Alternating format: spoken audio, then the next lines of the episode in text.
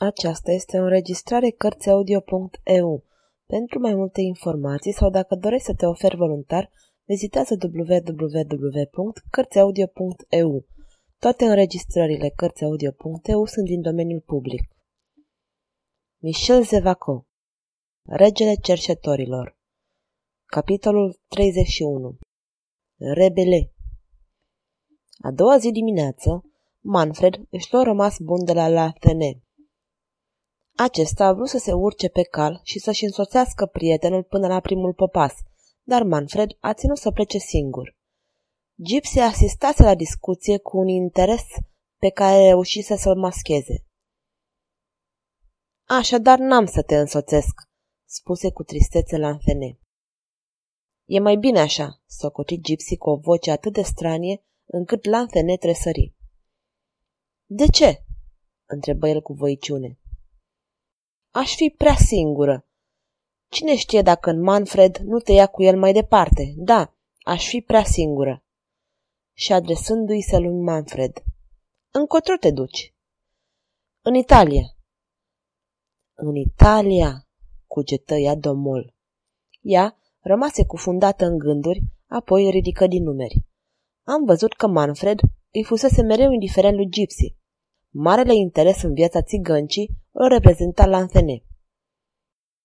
Să te însoțesc cel puțin până la porțile orașului, reluă acesta. Nu se știe ce se poate întâmpla.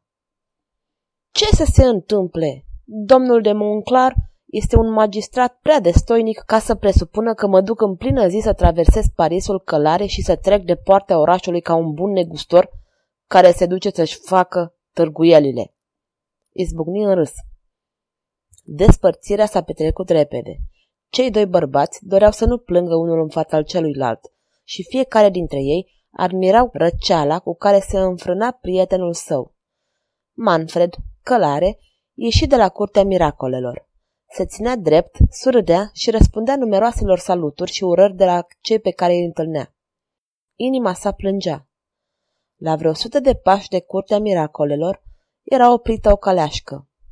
Manfred nu prea era în stare să se ocupe de altceva pe lume care nu interesa gândirea lui. Și cugetul lui, în această clipă, era dintre cele mai abătute. Dar o caleașcă într-un asemenea loc, în acest mizerabil cartier, unde orice semn de bogăție putea să însemne un fel de sfidare și provocare, era un spectacol atât de neașteptat încât Manfred se aplecă în șa. În interiorul caleștii părea că așteaptă o femeie, o foarte frumoasă femeie, cu o mână de o tandrețe nobilă și o vagă tristețe răspândită pe chipul ei. Vedeți-vă de drum, spuse o voce aspră care îl făcu pe Manfred să se redreseze. Cel care vorbise astfel era așezat pe capra caleștii. Manfred îl privea curios. Asta îi părea cu adevărat de mirare să îndrăznească cineva să-i vorbească astfel. Vrei să te cobori de pe capră trăgându-te de urechi? Întrebă calm. Omul își roti privirea feroce și mustățile sale formidabile, grizonate, se zburliră. Pe Sfântul Pancrace, rostia acesta în italiană, am să-ți arăt eu cum coboară un cavaler din șaua lui. Într-adevăr, era să se repeadă la el. Spada cape, spuse cu vocea hotărâtă doamna din interiorul caleștii. Spada cape se opri brusc și Manfred era gata să se dea la vreo ironizare foarte ascuțită când văzu ochii doamnei fixându-se asupra lui cu un aer de rugăminte mută. Privirea asta îl impresionă. Cu aceeași mișcare grațioasă și un pic afectată care era obișnuită, își scoase toca neagră cu pană, se înclină etalând în atitudinea sa tot respectul de care era în stare și trecu. Ticălos blestemat, bombăni spada cape. Doamna îl urmări din priviri pe Manfred până când dispăruse la colțul unei străduțe. În acest moment, din casa în fața căreia se oprise caleașca, ieșea un om. El era acela pe care l-am întâlnit deja aproape de spânzurătoarea Monfason, cel pe care Spadacape îl numea Monsenior și care îi declarase lui Manfred după ce le liberase, sunt cavalerul de Ragastan. Cavalerul de Ragastan urcă în caleașca ce se îndepărta de îndată. Doamna îl întreba avidă din priviri. Și cavalerul de raga stă clătină din cap cu un aer descurajat. În acest timp, Manfred strunise calul la trap.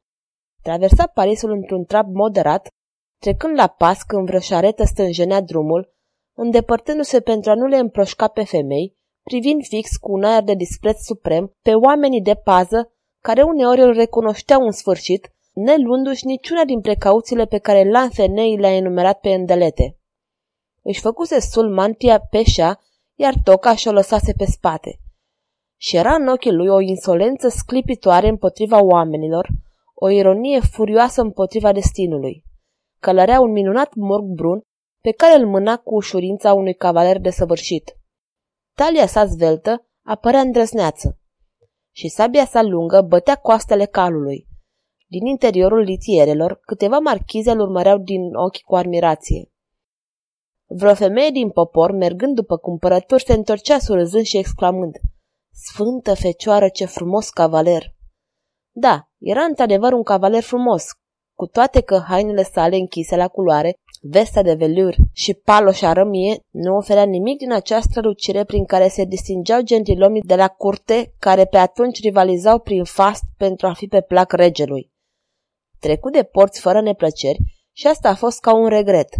Șeful postului ce păzea poarta îl salută și Manfred îi întoarse salutul cu un surâs flemitor. Dincolo de poartă struni calul la galop și se opri pe o movilă. De aici aruncă o privire îndelungată spre Paris. Dorea să-și a rămas bun de la marele oraș. Pleca într-o lungă călătorie, pentru o viață de aventură de-a lungul marilor drumuri, peste munți și peste văi, când se va întoarce?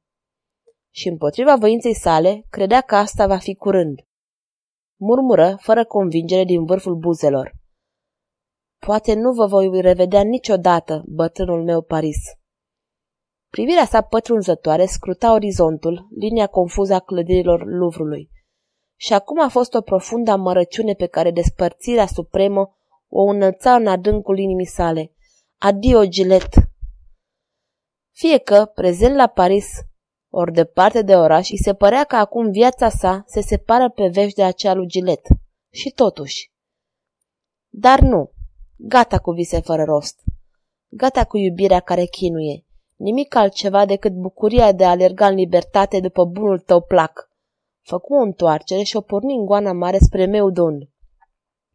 Acolo, gândi el înduioșat, voi găsi o vorbă de consolare de la cel care mi-a luminat mintea, de la cel a cărui vastă și uimitoare gândire a formulat acest amar și puternic dispreț față de nenorocirea ce amenință pe oameni încă de la nașterea lor. Râsul este specific omului, Drumul se afunda aproape de îndată sub copaci înalți ai unei păduri care se etaja în frunzișul roșiatic până la malurile Senei, cadru secular, profund și misterios, din care pădurile lui Meudon sunt astăzi ultimile vestigii. Solul era preserat cu frunze moarte. O tristețe nemărginită desprinde din acest peisaj peste care iarna foarte apropiată aruncase un sens de dezolare. Și Manfred gândea. Și inima mea este preserată cu lucruri moarte și asupra mea sufluri înghețate au trecut să-mi distrugă tinerețea și credința mea în viitor. Tot mergând la galop, ajuns la Meudon. Satul era protejat de pădure. La poalele sale curgea sena, văduită de brume. În atmosfera melancolică se înălța cântecul unui potcovar, intonat de loviturile de ciocan pe nicovală. 200 de pași mai departe, se opri în fața unei case izolate situată la jumătatea dealului, îndreptată spre soare răsare. Casa era retrasă în mijlocul unei frumoase grădini, unde creșteau flori de primăvară cu lăptuci cu cimbrișori la oaltă. Era mică și plăcută. La parterul casei se afla o frumoasă sufragerie cu o vatră imensă. Mobilierul era foarte simplu, în afară de o poliță încărcată cu veselă și sticle de vin. În mijloc, o masă acoperită cu o minunată față de masă. Trei tacâmuri erau așezate într-o ordine desăvârșită. O slușnică, tânără, drăguță, binevoitoare și nostimă, se învârtea în jurul mesei, îmbrăcată într-o rochie scurtă, cu mâneci suflecate pe jumătate. La trei pași de masă, Un bărbat între două vârste studia cu ochi de cunoscător munca slușnicei. Totul fiind în ordine dinspre partea crăpelniței și a chiolhanului, o iau din loc spre pivniță să mă îngrijesc de băutură. Omul care grăise astfel, nu în glumă cum s-ar putea crede, ci foarte serios, aruncă o ultimă privire spre masa ce strălucea și plecă spre grădină unde se găsea pivnița cu un coș în mână. Atunci îl zări pe Manfred care descălecase, legându-și calul aproape de poartă. Un surâs larg lumină fața ieșireată și agitată. Aha, vin întăriri. Ai picat la țanc să mă ajuți. La ce să vă ajut, maestre rebele? Era rebele în persoană. Autorul cărții senioriale, cel care se numea el însuși abstractizatorul de chintesență, arăta pe atunci de vreo 50 de ani.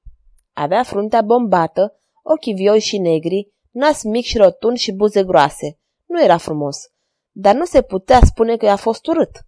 Când vorbea, învățișarea lui se înviora, se transforma și ochii săi aruncau uneori sclipiri orgolioase, după cum gura sa schița în anumite momente surusuri de o neobișnuită amănăciune. La ce să vă ajut?" spuse Manfred. Vocea sa a avut un astfel de ton încât rebele, surprins, lăsă jos coșul pe care îl ținea, cuprinse mâna lui Manfred și îl privi fix îndelung.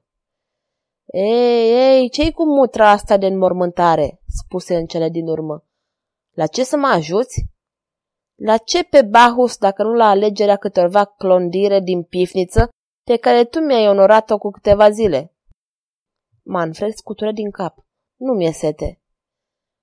Nu ți-e sete. Și de când e ăsta un motiv să nu tragem la mustață oare ce picus de vin?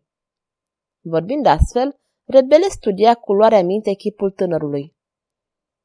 Maestre, zise deodată Manfred, am venit să-mi iau rămas bun. Bun rămas, așadar pleci? Ți-ai luat adio și de la frumusețea voioșiei ce făcea să te iubesc și să te îndrăgesc între toți? Ți-ai luat adio de la acea izbucnire de tinerețe năvalnică a vieții? Ce ți se întâmplă oare? Mi se întâmplă să plec departe, foarte departe, și că sunt trist din cauza asta. Nu-i decât asta? Rămâi atunci. Nu, maestre, trebuie să plec. Nu înainte de a fi cinat încă o dată cu mine. Gertrude, Gertrude, slujnica apăru. Vei pune un tacâm în plus. Maestre, protestă Manfred, nu vorbi nerozi, fiule, și încrede-te în bătrânul tău profesor. Ai o mare dezamăgire care se cere înlăturată. Ei bine, ai să cinezi pe cinste, ți-o jur, și ai să bei vârtos. După asta vom vedea. Hai să mergem, vino. Iam coșul ăsta să coborăm împreună în pivniță. Învins de bună dispoziție și bunătatea înduioșătoare a lui Rebele, Manfred se lăsă condus. În pivniță, Rebele a început să cotrobăie, inspectând locașele, ridicând stinghii și din când în când, încredințându-i cu mii de precauții, o sticlă lui Manfred pe care acesta o așeza în coș. Mai întâi două sticle de vin de Anjou, spunea Rebele. Mai bine patru. Apoi acest vin vechi adus de pe dealurile generoase ale Burgundiei, hmm, să luăm șase. În sfârșit, pentru a încheia desfătarea gâtlejului, să terminăm cu patima de mai, adică prin aceste patru sticle din via mea de la Denvinie. În total asta face 14 sticle. Or, noi vom fi patru. Să știi, tu și cu mine și alte două persoane care or să sosească dintr-o clipă într-alta. Care sunt aceste două persoane? Întrebă Manfred cu indiferență. Ochii lui rebele licăreau. Ascultă, spuse, tu ai să asiști la o farsă fantasmagorică.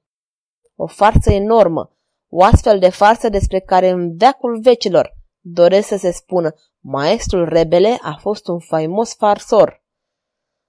Care-i farsa? Ai auzit vorbindu-se de teribilul călugăr Ignaz de Loyola, care vrea să ardă pe ruguri pe toți sectanții noi religii? Da, este o mare nenorocire că astfel de oameni vin pe lume. Din ordinul lui, mulți nefericiți au murit în chinuri pentru că nu se rugau la fel ca el. Văd că-l cunoști. Acum, ai auzit tu vorbindu-se de capul noii religii? Maestrul Calvin. Da, Calvin.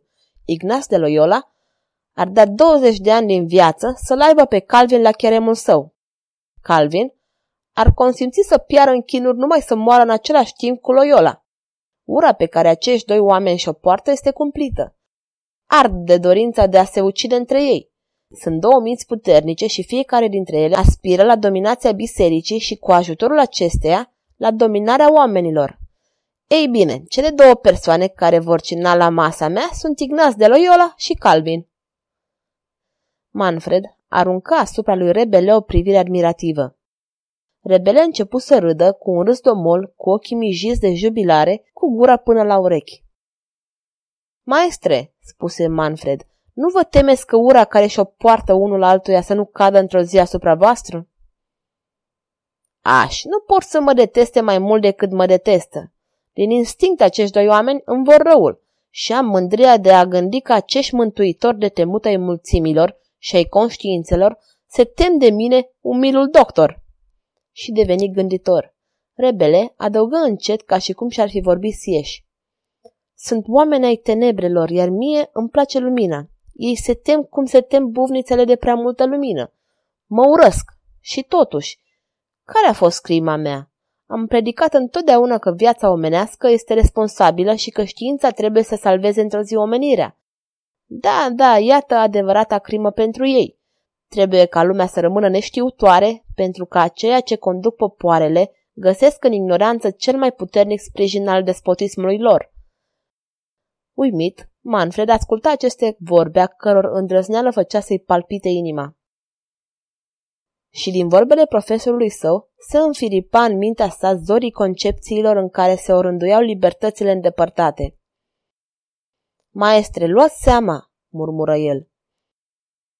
Ascultă, fiule, Ignace de Loyola este un despot sublim, visează să cuprindă universul cu mâinile sale puternice.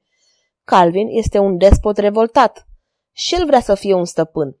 Lupta între acești doi oameni deschide poate o bătălie între popoare și cine știe care secol îi va vedea sfârșitul.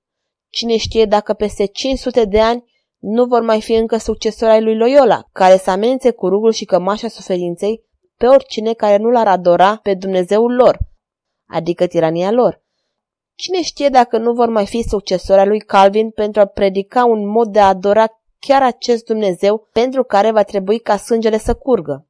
Și eu exclam, o știință, o lumină, cât de încete sunt căile tale, dar cât de mult triumful tău, atât de îndepărtat pe cât ne pare, aduce consolări gânditorului singuratic.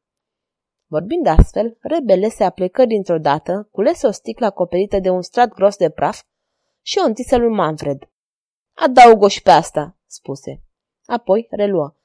Am primit acum două zile vizita cu cernicului, Ignaz de Loyola.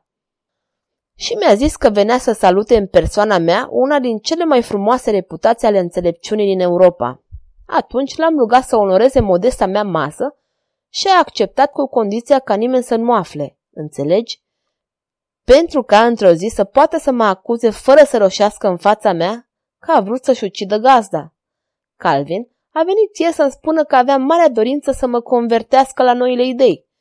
Și el a acceptat să mănânce la masa mea și el m-a rugat să-i trec sub tăcere numele.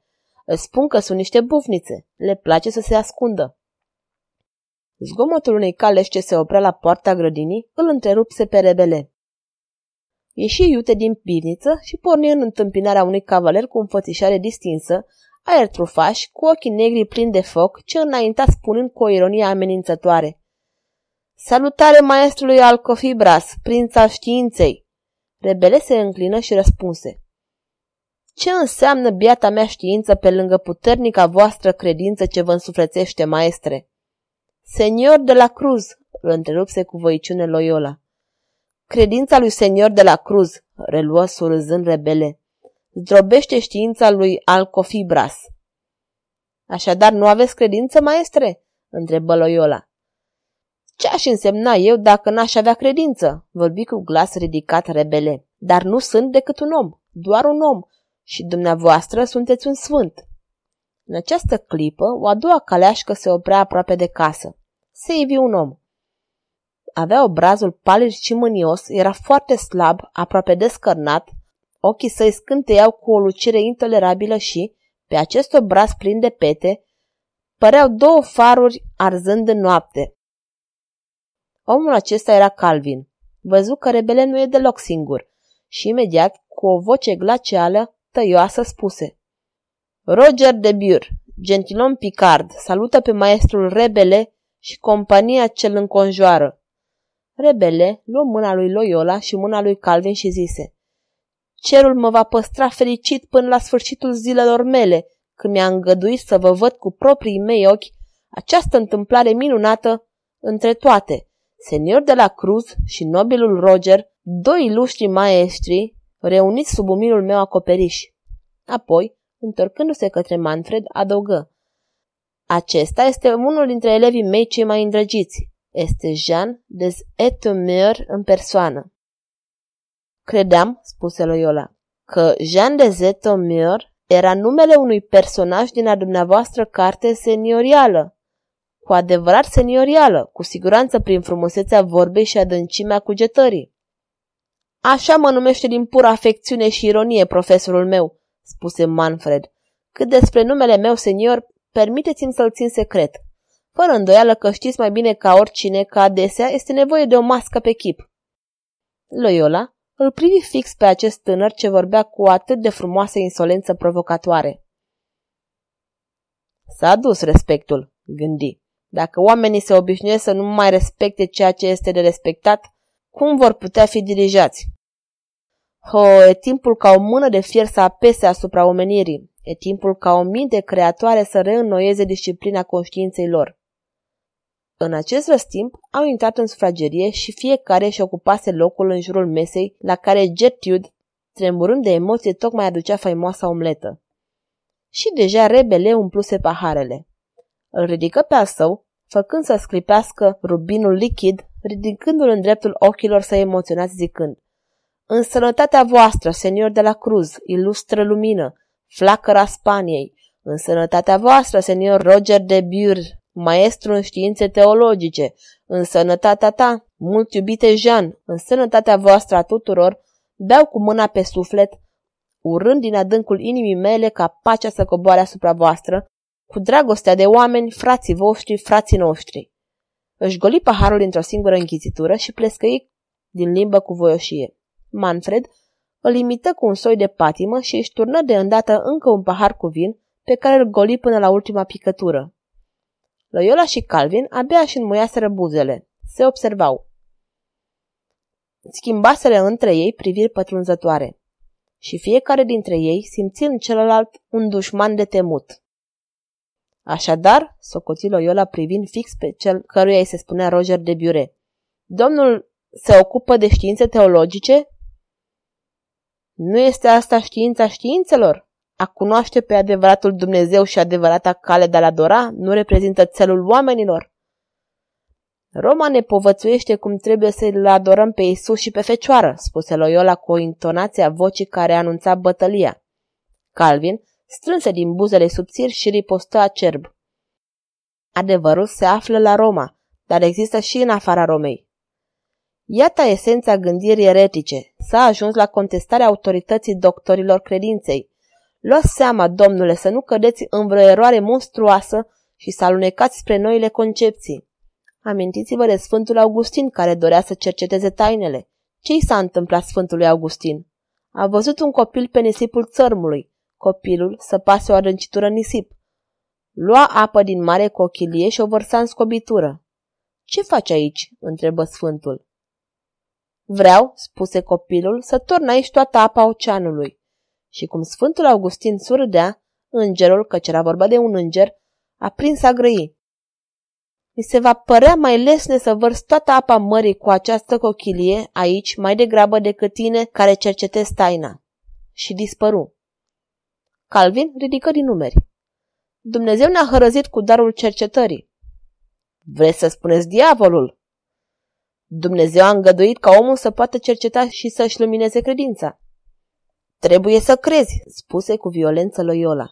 Vai de cel ce nu crede, vai de cel ce vrea să pătrundă taina. Duceți-vă la Roma, domnule. Prosternați-vă la picioarele sublimului pontif care domnește asupra creștinătății. Cât de departe trebuie să mergi, spuse Calvin cu o voce înăbușită, ca să dovedești corupția cardinalilor și mania episcopilor și putreziciunea bătrânii lumi creștine. Loyola păli și aruncă o privire fulgerătoare asupra lui Rebele, care cu calm se adresă lui Manfred. Bei prea mult din vinul ăsta vechi de Burgundia, fiule. Cu aripa asta de găină, atacă în vinul de, de vinie. Atunci Loyola își îndreptă din nou privirea către Calvin. Din instinct, puse mâna pe sabia pe care o purta la cingătoare. Dispăru călugărul din el.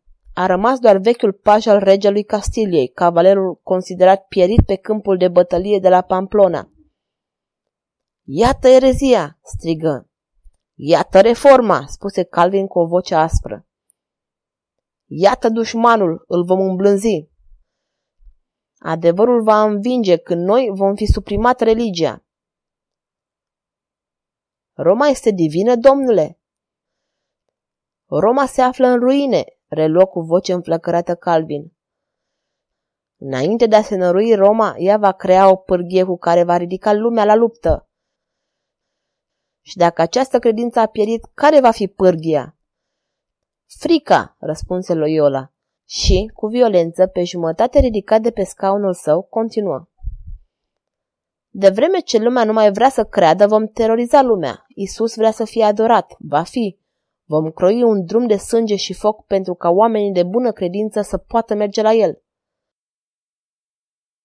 Și noi vom distruge impostura, vom tăia brațul pe care a putrezit cangrena ca să salvăm trupul. Și trupul e credința. Ce este putrezit e religie. Vom înlătura biserica pentru a construi un templu nou și în fața Romei vom ridica Geneva. Geneva, lăcaș de erezie și imoralitate. Vreți să spuneți lăcaș al luminii? Cei doi se aflau în picioare acum, amândoi cu figuri întunecate, închipuind două sisteme de despotism față în față. Între ei, rebele care îi privea cu un surâs de o șiretenie în care exista poate mai multă amărăciune decât veselie. Și, așezat pe scaun cu brațele încrucișate, Manfred, disprețuitor la o asemenea ceartă, însemna pe drept cuvânt simbolul acestei revolte a conștiințelor care îl exaspera pe Ignaz de Loyola. Domnilor, spuse rebele, întinzându-și amândouă brațele într-un soi de binecuvântare, în același timp înduioșată și ironică. Dumneavoastră, senior de la Cruz, și dumneavoastră, senior Roger de Biure, binevoiți am asculta? Cei doi adversari se așezară din politețe pentru gazda lor, aruncându-și privirea amenințătoare. E nevoie de atâtea controverse? reluă rebele. Lumea are credință în ființa superioară, eternă și omnicreatoare. Natura întreagă este domeniul său. Pădurea este cel mai frumos dintre temple, cu bolțile ei sonore pe care vântul le face să cânte muzici uimitoare. Munții sunt coloane mult mai frumoase decât bietele coloane de la Notre-Dame. Oceanul este el singur o imensă visare de iubire și credință. Domnilor, de ce nu lăsați omenirea să iubească și să se roage după placul ei? De ce îi impuneți reguli într-un simțământ care este atât de ales, atât de vast, atât de puternic, în care orice regulă este aproape o insultă față de măria sa? Și scriptura, vorbi cu amărăcie Calvin. Iată o nouă idee a filozofilor, spuse la rândul său Loyola. Mă mir că un caracter ca al dumneavoastră îndrăznește să susțină asemenea teorii și asemenea abominabile concepții despre spiritul religios. Mă plec în fața înaltei voastre înțelepciuni, spuse rebele. Dar am vorbit cu gând de conciliere universală. Socotesc că Dumnezeu, dacă privește în conștiințele noastre, trebuie să fie mai satisfăcut de vorbele mele de împăcare decât de controversele noastre războinice. Pentru că dumneavoastră îl concepeți pe Dumnezeu ca pe o ființă slabă și becisnică. Pentru că nu l-ați înțeles pe Dumnezeu care înseamnă forță și în același timp indulgență, Dumnezeu este puternic, să știți, și vrea ca domnitorii să-i fie puternici. Domnule Paroh, sunt fericit să salut în persoana voastră una din luminile filozofice moderne, adăugă Loyola cu o nedefinită amenințare abia mascată.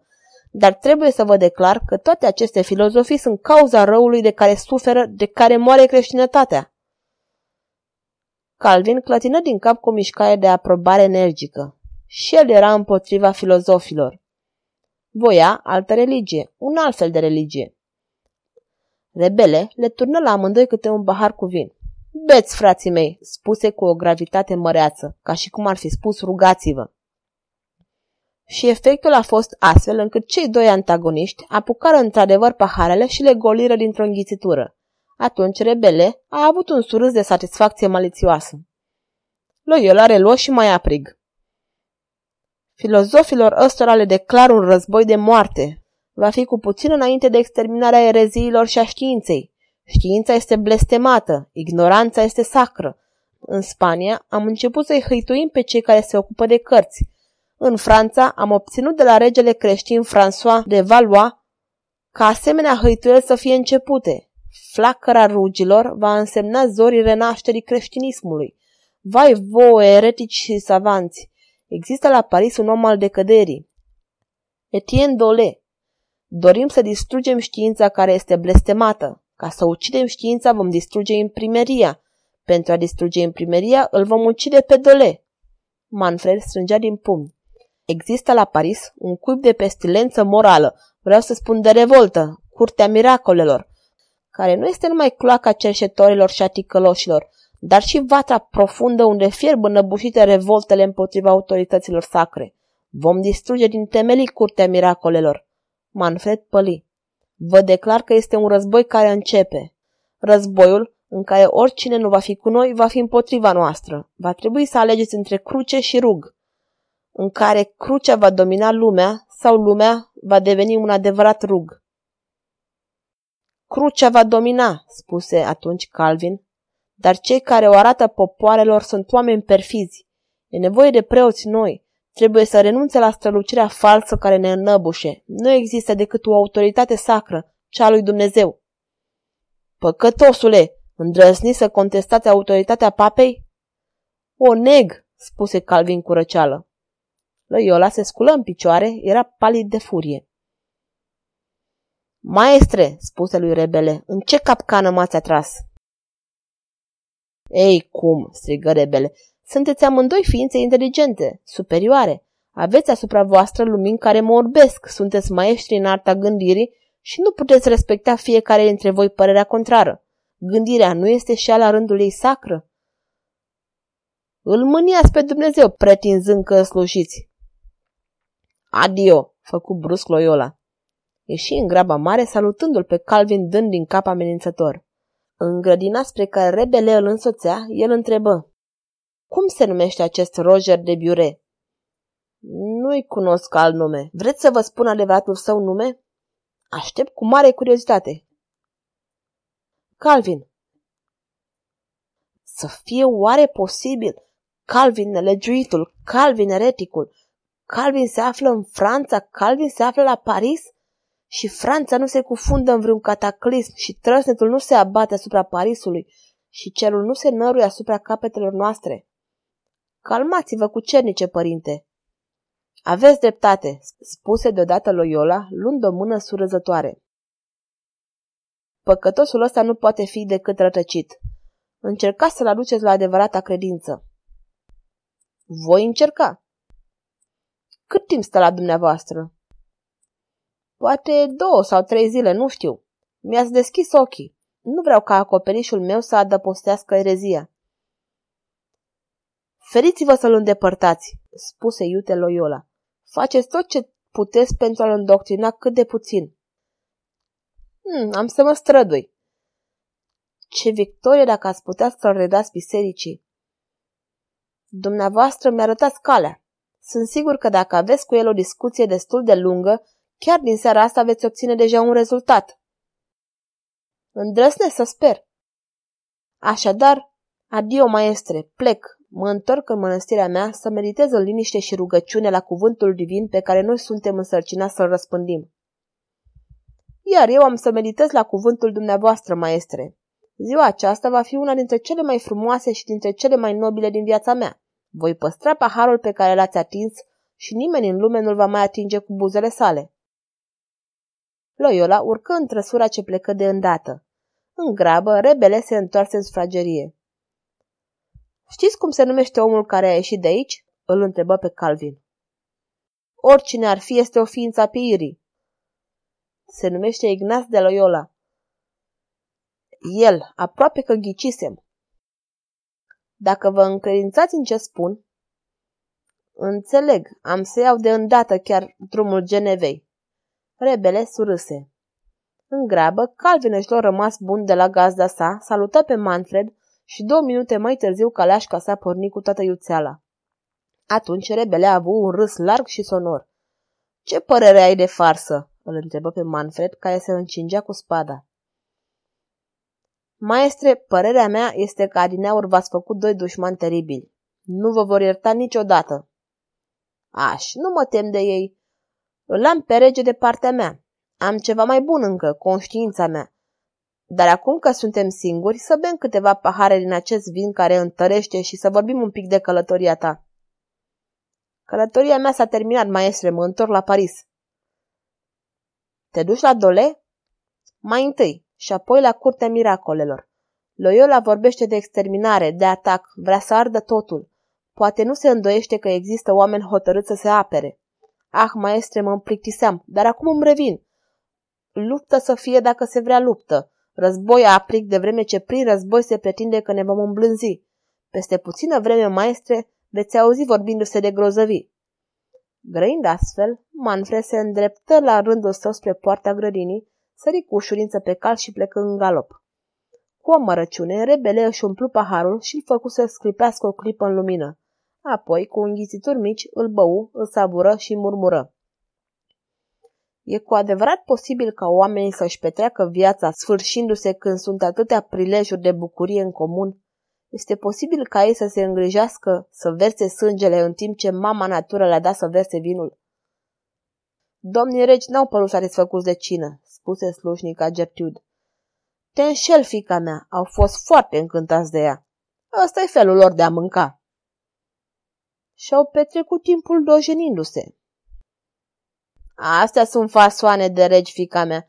Nu te deliniști și toarnă mai degrabă un pahar în această sticlă. Așa, din asta, din asta care nu e atinsă. E din via mea, un nectar.